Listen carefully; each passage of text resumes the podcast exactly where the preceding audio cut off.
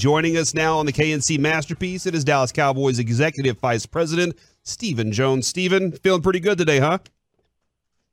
Absolutely. It's a big win for us. Obviously, uh, maybe not our uh, prettiest win, but uh, you know that was a, a big win to get for our team to go down to New Orleans. Obviously, a tough place to play, and uh, come out of there with a much needed win is uh, big for our football team. Now, I saw on Twitter last night, Stephen, that, uh, and I didn't ask Jerry about this earlier. I regret it. Uh, Clarence Hill called out Jerry for being on Bourbon Street before the game. Did you partake in any of the festivities in the New Orleans area? Because it's a fun place to be.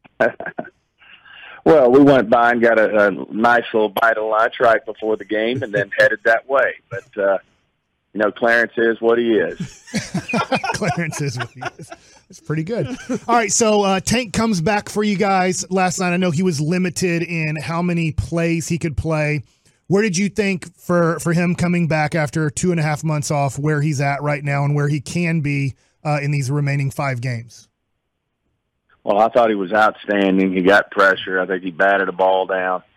Um, you know, you could feel him out there right away. And, you know, obviously not to play football for almost 10 months is a, you know, it was a long time, but uh, he got right back out there and got with it and, you know, brought some much needed energy, pressure, uh, the way he plays the game, uh, all I thought, uh, you know, was a huge plus, and that's only going to get better uh, as we move forward. Uh, you know, a lot of that uh, yesterday, uh, both sides of the ball. I mean, getting some receivers back who hadn't played in a while. We're obviously going through some changes in our offensive line, uh, trying to move around the different uh, things that we have going on. Uh, you know, we, so we've got some work to do there, you know, to really have a cohesiveness and uh, really uh, play together uh, in in a way that we know we can is uh, just going to take a little bit of time. But it was certainly great, uh, you know, to have guys like uh, D. Law, to have guys like Amari Cooper and CeeDee Lamb uh, back on the field. I mean, I think you can see when all three of them are on the field get, uh, together, it certainly gives you some opportunities to make some plays. And uh, I think this offense is going to continue to, uh, you know, get some cohesiveness as as we move forward. But we have work to do. Man, and that's something we kind of discussed all week is, you know, the pick your poison idea that Kellen Moore has when it comes to the offense really do, is kind of reliant on the talent of Amari Cooper being out there and the talent of CeeDee because that helps they help each other so much. Amari didn't get a bunch of uh, of reps last night. Was there just kind of easing him back into it?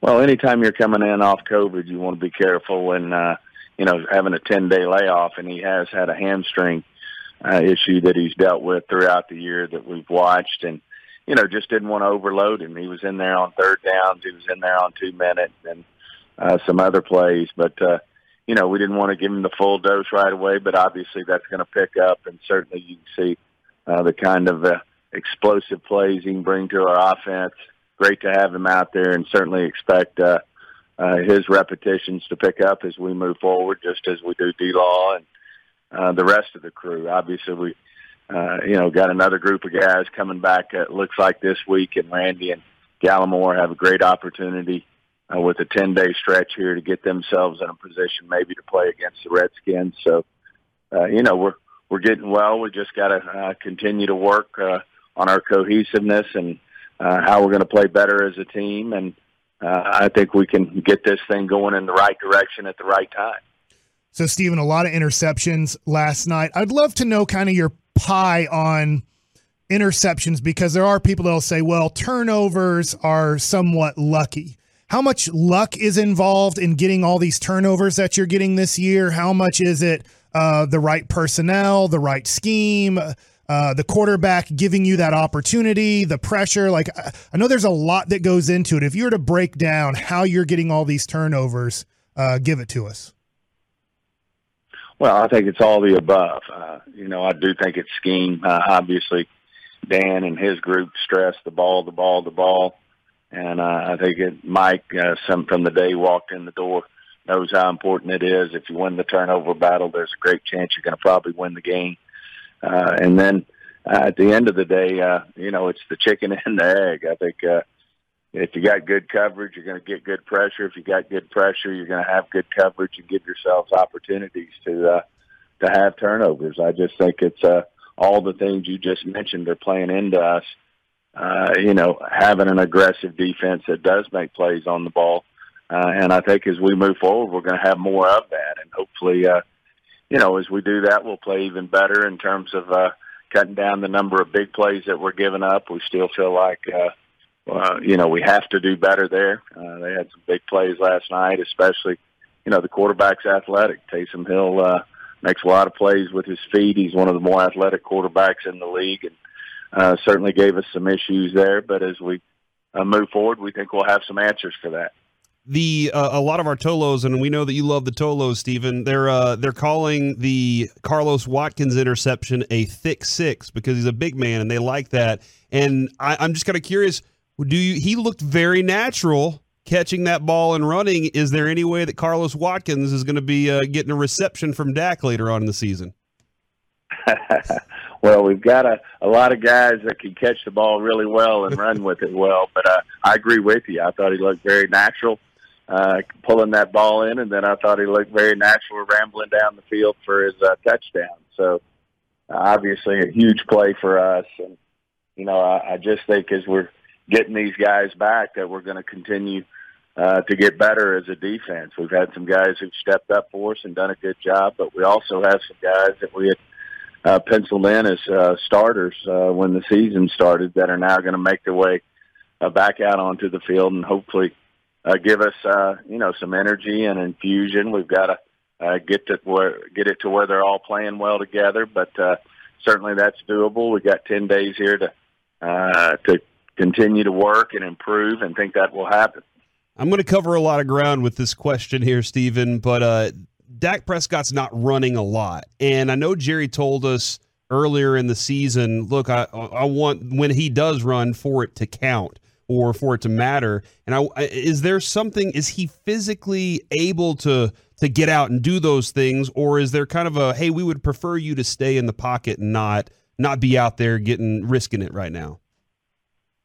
Well, he's got to be smart. I mean, at the end of the day, uh, you got to pick and choose those uh, uh, times when you can run. I mean, you obviously see the effect it took on Taysom uh, Hill last night. He had um, you know, he had his finger splinted. He was taking some rough shots. And, uh, you know, ultimately, if you expose yourself to that, then that's going to happen in this league because of the skills that, uh, you know, all teams have on the defensive side. They're big, they're fat, they're fast, they know how to run and hit. And, uh, uh, so you have to pick and choose. And certainly I think Dak's done a great job of that this year. Certainly he knows the right time and place uh, when we really got to have it. He's very instinctive as to when uh, to put that out there. As we all have seen before, he's very capable of it. Uh, but at the same time, he's got to be smart about it.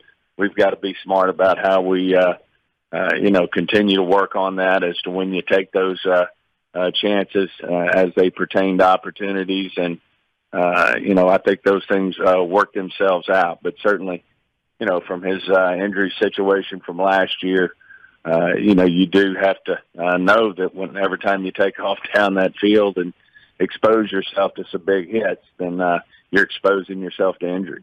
His best friend Zeke Elliott, are you concerned about his health down the stretch? No, I think he's just working through it like all competitors. I mean, there's no question.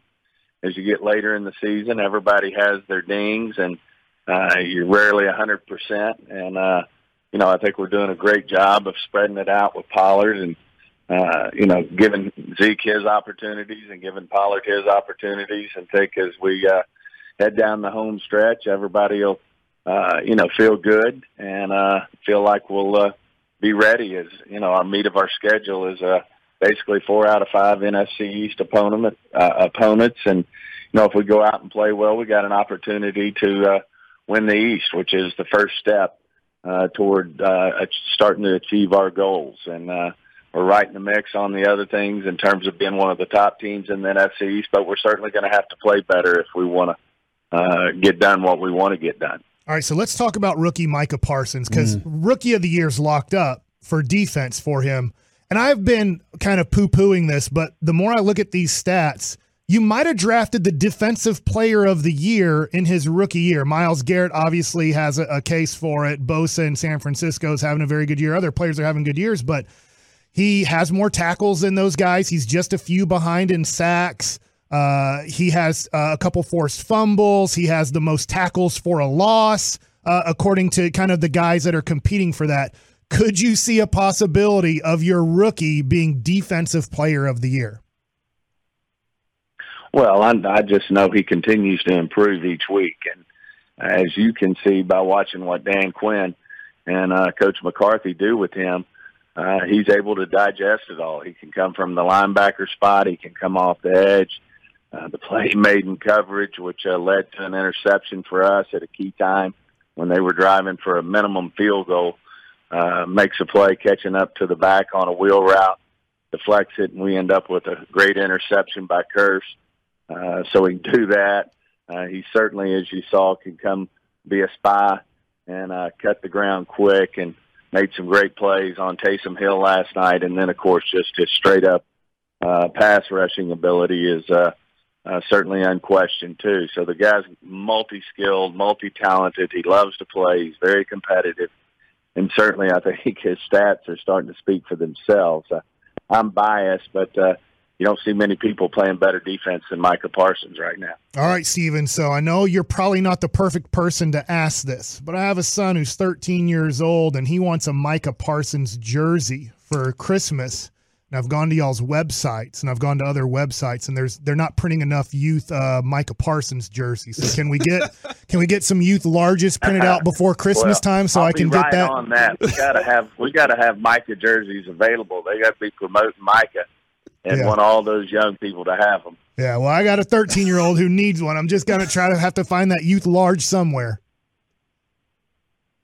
Well, we gotta we gotta get those boys those jerseys, and uh, uh, certainly Micah uh, just feels like he's just going to keep getting better, and uh, feel good about. Obviously, that's a no brainer. Feel great about what the future holds for him.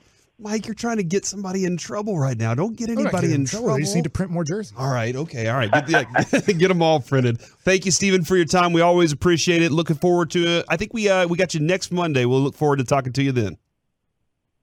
Sounds great, guys. Take care.